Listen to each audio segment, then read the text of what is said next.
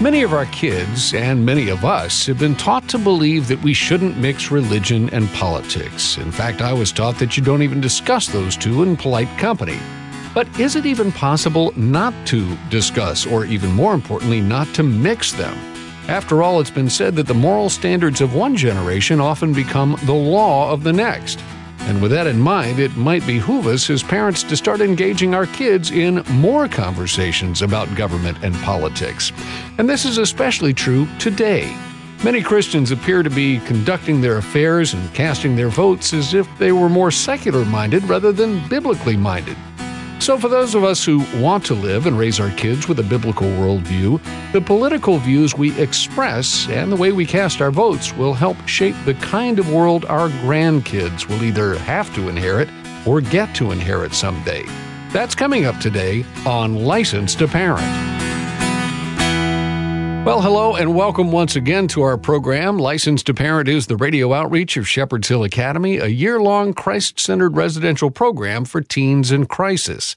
Our host is the founder and executive director of Shepherd's Hill, Trace Embry, and I'm Rich Rosell. And Trace, when we talk about raising kids and we harken back to these 70,000 or so books that have been written on child rearing over the years, how often, and I guess I'd say in how many of those books would you say we encounter anything on the subject of shaping our kids' political views? well, if I had to tally it all up, I'm guessing the total would come to about zero, and, I, am rounding up. Uh, seriously, though, I, I, have no idea, but it, it wouldn't be many. Uh, but why wouldn't we talk, uh, you know, with our kids about uh, politics. Why not? Um, uh, as you stated in the opening, we really do have influence with our kids to to help create for our posterity uh, a, a, world that they'll either have to inherit or, like you said, get to inherit.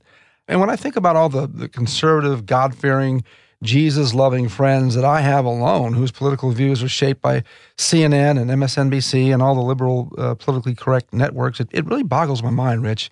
Uh, many of these same friends uh, would even say that they're they're totally against abortion and gay marriage, and, and then go out and vote in ways and, and for candidates that roll out the red carpet for the support, even the promulgation of both, uh, among other anti-biblical mm. ideologies. I cannot explain it. But again, as, as you mentioned in the opening, uh, I don't know that it's even possible to keep from mixing religion and politics. Uh, after all, when our Constitution mentions our religious freedoms, isn't that somewhat a, a, mixing of religion and politics right there? I mean, I'm not sure, but I, I think the separation of church and state is a concept that was supposed to keep the state out of the church and not necessarily the yeah. other way around. Uh, and I could be wrong about that. Uh, uh, but I don't think that the term separation of church and state is even in the Constitution either. And as most of our kids and probably half of the lawyers in America might believe it to be. So maybe it would be wise for, for more parents to start having more conversations with their kids about politics, according to the Bible. Well, uh, just to answer that question, I do happen to know the separation of church and state is not specifically written in those words in the Constitution. Mm-hmm. It's a mm-hmm. paraphrase of something uh, Thomas Jefferson said back in the early 1800s in a letter to the Danbury Baptists. Mm-hmm. Uh, many people have used his wording to describe, um, you know, the intent of uh, the Establishment Clause and the Free Exercise Clause in the First Amendment. Uh, that, by the way, says that Congress shall make no law respecting an establishment of religion or prohibiting the free exercise thereof. Mm-hmm. A very important point. Right. Uh, in that letter, though, and I've got uh, some of the text of it right here. It was published in a Massachusetts newspaper. Jefferson wrote, Believing with you that religion is a matter which lies solely between man and his God, that he owes account to none other for his faith or his worship, that the legitimate powers of government reach actions only and not opinions, I contemplate, Jefferson said, with sovereign reverence, that act of the whole American people which declared that the legislature should make no law respecting an establishment of religion or prohibiting the free exercise thereof. And in his next phrase, he said, thus building a wall of separation between church and state. Mm-hmm. And he goes on to say much more about it. But, but the fact is, that phrase is not in the Constitution. Yeah. And as you pointed out, it's to protect us from them, not them from us. Yeah. Uh, it really is the protection of religion from politics rather than the protection of politics from religion. Mm-hmm. There you go. And uh, that's what they were talking about. But as you might imagine, there's a lot more to this relationship uh, between things we don't discuss at the dinner table. And so we've invited a special guest to fill us in on a lot of this. And uh, he is Dr. Wayne Grudem. Uh, Dr. Grudem is the author of a great book called Politics According to the Bible, a comprehensive resource for understanding modern political issues in light of Scripture. Now, it's several years old, but um, this would be a great reference book probably for any family. It's uh, over 600 pages in length. He talks about over 60 different political issues, including national defense, the environment, economics, marriage, the protection of life, and the courts. And, uh, you know, not only could you sit down if you had the time and read it cover to cover, but you can go to it as sort of an encyclopedia of this sort of thing yeah. and get some great insight. Uh, Dr. Grudem is a research professor of theology and biblical studies at Phoenix Seminary in Phoenix, Arizona. He is currently a member of the Translation Oversight Committee for the ESV Study Bible. Incidentally, he and his wife Margaret have been married since 1969. They have three adult sons, so uh, perhaps he can lend something to this parenting conversation. Absolutely. Dr. Grudem, welcome to Licensed to Parent. Thank you very much. Dr. Grudem, tell us uh, how uh, political conversations uh, and your book, Politics According to the Bible, uh, might help parents help their kids better understand and participate in our American democracy. Well, the instructions to parents in Deuteronomy, Moses tells the people of Israel that they are to talk of God's laws when they sit down and when they rise, when they walk along the road, uh, basically through the day. And I think that means teaching children how the teachings of the Bible and the verses of the Bible apply to many situations in everyday life. Mm-hmm. We have the privilege in the United States of living under a governmental system where, as the Declaration of Independence says the government derives its just powers from the consent of the governed. That's right at the beginning right. of the Declaration of Independence. And um, that means that government can govern us when we give agreement to it, when we give support to it, when we vote for it, and we get the kind of government we vote for and choose as a people, as a nation. Mm-hmm. That's a great privilege, but we need wisdom to be able to choose rightly. And so, in that case, in that way, the teachings of the Bible provide principles, moral principles for right and wrong. And the Bible does teach us about the proper role of government and what government should do and not do. Mm-hmm. Are there any other verses in Scripture, Old or New Testament, that pertain to our responsibility as parents to train our kids, uh, not just in the way they should go uh, right. morally, but their their interaction with government itself? Well, if we look at the narrative stories in the Bible and ask, is there any place where the Bible talks, if parents are teaching the Bible to their children, is there any place where the Bible talks about God's people having influence on and directing the course of or influencing the course of secular government, not mm-hmm. the government of the Jewish people particularly, although that's certainly true but the governments of uh, sec- secular or pagan nations. You go right back to the book of Genesis, Genesis 41:40. Joseph was second in command over the whole nation of Egypt. Right. But then to to go further, we get to uh, uh, Daniel in Daniel 4:27. He was a high advisor to Nebuchadnezzar, king of Babylon. Mm-hmm. And uh, Nehemiah, Nehemiah was a cupbearer to the king, was an advisor to the king uh, at that time. And Esther, of course, she risked her life to walk in uninvited to the presence of the king. Mm-hmm. And uh, by doing that, she influenced the secular government and saved the Jewish people from destruction. Mm-hmm. And then her relative Mordecai, in the last chapter of the book of Esther, had great influence as second in command over the kingdoms of Persia. So there are a lot of examples of God's people in the Old Testament. We go to the New Testament. John the Baptist, Luke 3 says, Luke 3:19, he rebuked Herod for all the evil things that he had done. It wasn't just rebuking him for marrying his brother's wife, which was morally wrong, mm-hmm. but for all the evil things that he had done. And that must have included many policies and governmental decisions that Herod, as a Roman ruler, had carried out in Palestine. Right. And then Paul in Acts 24 25, I just read that earlier today, in fact, when I was working in the book of Acts. He reasoned with Felix about uh, righteousness and self control and coming judgment. And I'm sure that there was back and forth discussion. The Greek verb there indicates back and forth discussion mm-hmm.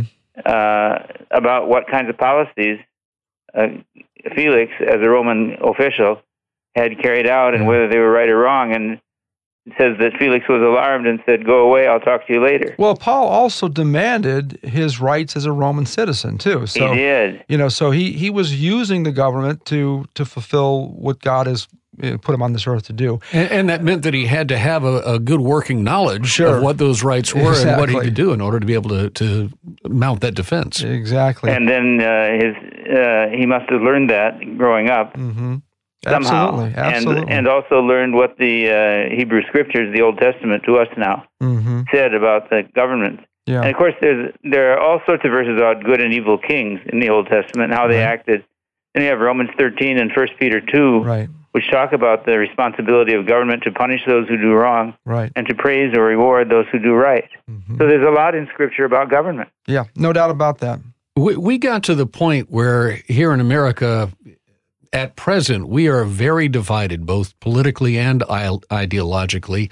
And I, I heard somebody commenting the other day that um, he'd rather not have to pay attention to government. He'd rather it just be run by some boring people so that he didn't ever have to hear about it. I think he was tired of hearing all the news, which is less political and more social, you know, about what's going on in government. But um, how do we as as believers engage in the current political and social climate without doing ourselves in? Yeah. Well that's a question that each individual has to ask. Yeah. um, because some people will be very involved in politics and will run for office will perhaps become a congressman or a senator or president or vice president or governor Others will just uh, seek to vote properly, maybe be a member of a school board or a city council.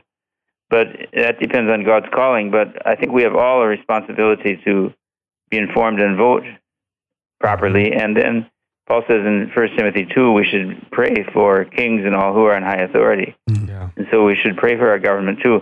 That doesn't mean be consumed. I think there's a temptation to be consumed and then become fearful and worried about government and we have to realize that the national media on both conservative and liberal sides tend to get viewers by inculcating fear right right and right. worry and so they're always going to highlight conflict and predictions of disaster that's going Sure. to happen or some bad thing that's going to happen and i think we need to warn our children against that but Mm-hmm. also teach them how to listen wisely to uh, Yeah. the news broadcast well there's not a lot of history being taught in schools today uh, that isn't revisionist history to some degree it seems like and i don't think our kids uh, are really aware of, of our nation's christian heritage uh, and yet you know you still have a bible and you know to put your hand and raise your right hand put your hand on the bible and you know so help me god the whole nine yards um, how do we get to a place uh, with that kind of you know foundation in this nation how did we get to a place politically morally and ideologically that we are so divided? How do we let that happen as a church? With the infrastructure we have as a church how in the world did we let that happen? I'm not sure that we let it happen.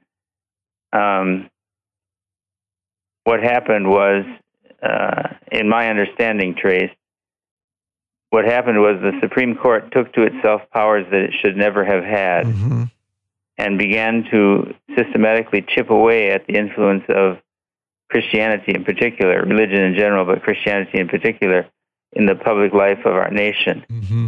And so uh, instead of thinking that the First Amendment uh, prohibited an established church that was supported by the government, official state church like the Church of England in England or the Lutheran Church in Scandinavia, uh, instead of thinking the government shouldn't do that, which our founding fathers fled from in England, right.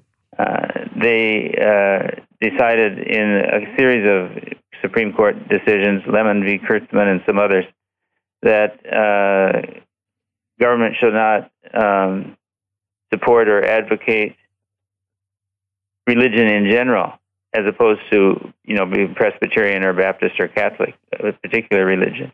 And the Constitution never meant that because it said government should not prohibit the free exercise of religion, and that's what happened. So that people, teachers in public schools, uh, government officials, uh, sports coaches at football games, um, are uh, in many cases prohibited from expressing their Christian faith.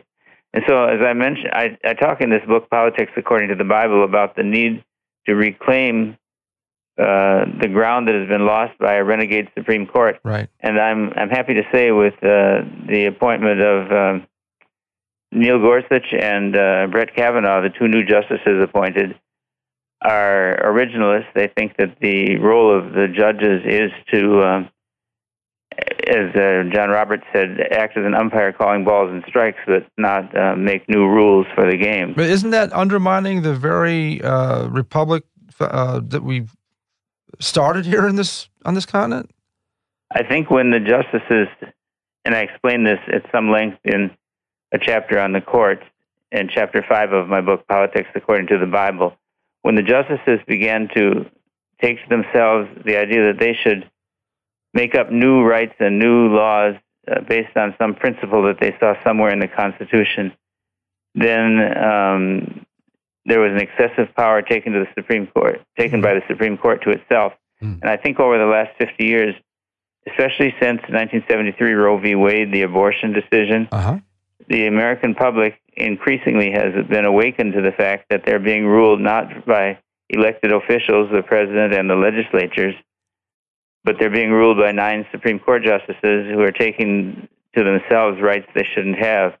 And so that has resulted in the in the election of a number of conservative presidents and the appointment of Samuel uh, Alito, uh, Justice Scalia, Justice John Roberts, mm-hmm. and now Gorsuch and um, Kavanaugh.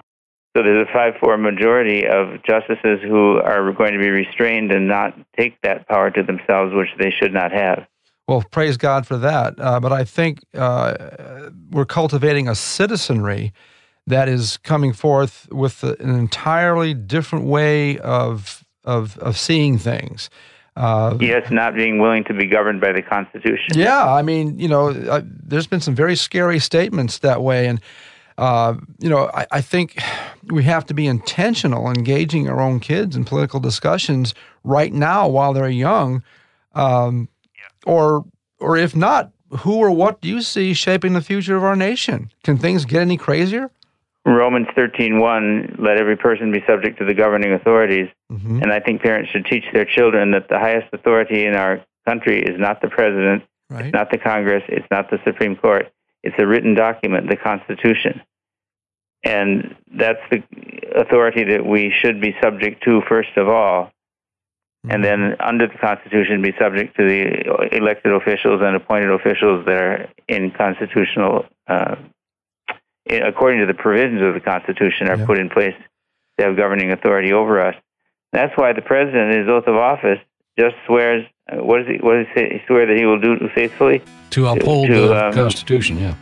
Yeah, protect, defend, and uphold the Constitution of the United States of America. I may not have the phrase exactly right. Our guest today on Licensed to Parent is Dr. Wayne Grudem. He's author of the book Politics According to the Bible, a comprehensive resource for understanding modern political issues in light of Scripture. Incidentally, you can find his books on his website, waynegrudem.com. That's Wayne Grudem, G R U D E M.com, or wherever you get your books. We've got to take a brief pause, and we'll be right back with more Licensed to Parent after this. Remember back in the late 80s and early 90s as the internet hit the scene? You know, the information superhighway? We had great hopes that this new knowledge economy would make our teens more aware, diversify their tastes, and improve their verbal skills. But the enlightenment didn't happen. Technology has had the opposite effect. What once promised great hope for the future is now used to indulge in diversions.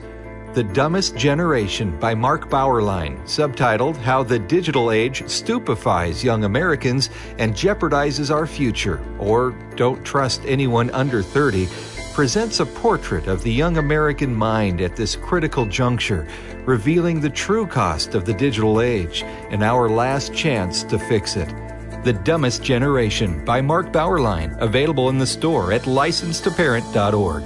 Proceeds benefit the Shepherd's Hill Academy Scholarship Fund. Teen rebellion, depression, addiction, rage, cutting, and suicide are destroying our families today. But there is a way out. Shepherd's Hill Academy offers a 12 month, Christ centered nonprofit residential program where kids are being transformed with a biblical worldview and often medication free.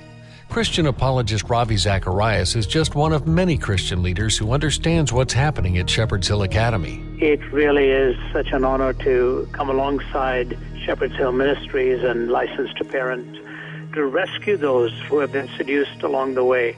Uh, I cannot gainsay how important this is, and to get behind a ministry like this, one will find the rewards to be extremely powerful in changing society. Get the help you need at Shepherd's Hill Academy. Go to helpmytroubledteen.org. Helpmytroubledteen.org.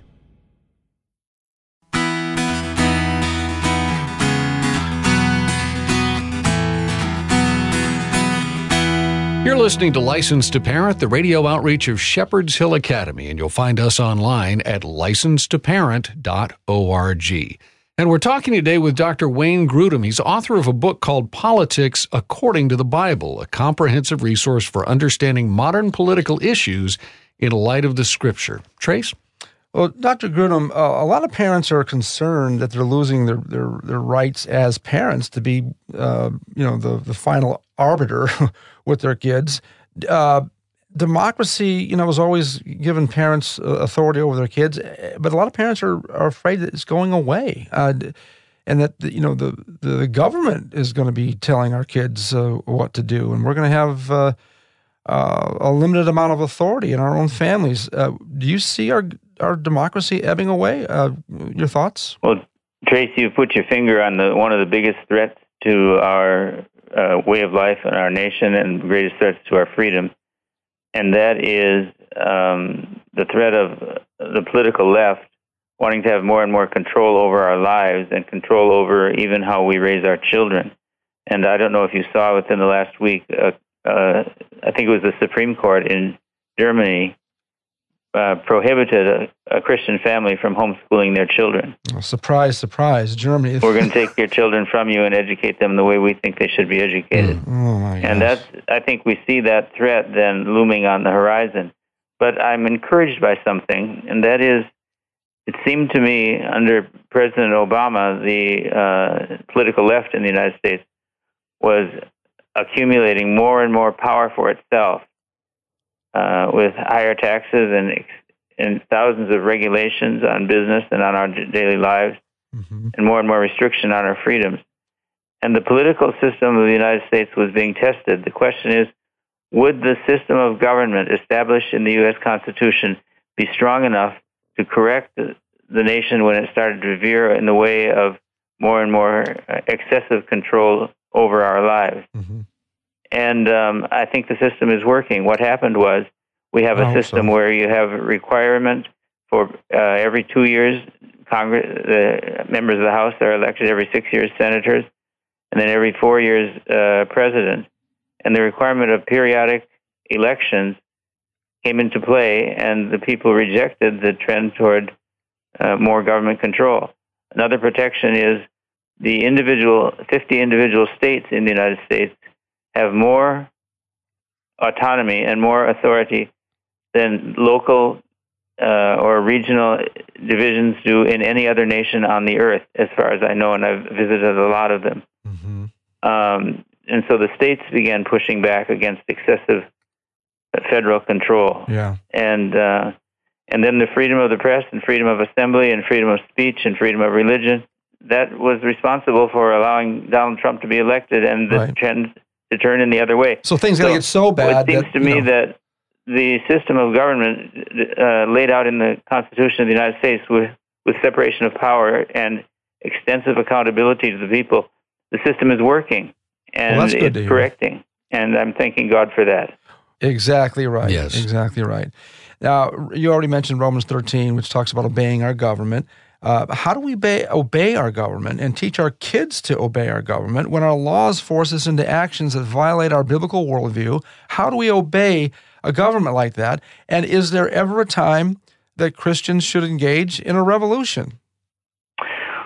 Well, the uh, Bible itself gives examples of God's people disobeying government when the government commanded it to sin. Of course, all children in Sunday school know the story of Shadrach, Meshach, and Abednego in the book of Daniel.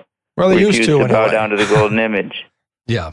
Yeah. And in, in the book of Acts in the New Testament, the Sanhedrin, the Jewish governing council, told the apostles not to preach in the name of Jesus, and they said, we must obey God rather than man. And so there are more examples than that. I won't take time to go into them now. But the whole pattern is that the narratives of Scripture view with God's approval the actions of disobeying government when government commands God's people to sin against Him. Yeah. I hope parents are listening to that. Yeah, and I'm not advocating for revolution. I'm not. but I, I, would say it's also important, though, for parents and well, citizens in general to recognize if God's law says something different than what man's law says, we are to follow God's law. But that doesn't mean that we will be free from the penalties of man's law. Absolutely. For breaking it. We just have to be willing to do what's right. right. And I think, you know, uh, Hebrews 11 talks about the people who did pay the price for some of that stuff. Uh, but but it, it, also talks about those who through faith conquered kingdom. Exactly. So exactly. There were times when government was so bad that they needed change and God empowered people to change them and our founding fathers, not everybody agreed at the time of the American Revolution that Christians should uh, throw off the yoke of the King George of the Third of England, but um, most uh, most Christians did agree that the abuses and the tyranny had become intolerable, and they had to protect those in their care from the the uh, evil ruler who was uh, tyrannizing them. Mm-hmm. And they explained the reasons in the Declaration of Independence. That's yeah. that's uh, that's what that long document is about. Dr. Grudem, I know your time is uh, tight today, and we want to respect that. Uh, we could probably talk for another few hours on this subject, so perhaps we could have you back to cover this some more or one of your other 20 books. And uh, we'd love to do that. Thanks so much for being on Licensed to Parent with Absolutely. us. Absolutely. Thank you. Thank you. I enjoyed the conversation. And again, the name of the book we've been discussing is Politics According to the Bible, a comprehensive resource for understanding modern political issues in light of Scripture.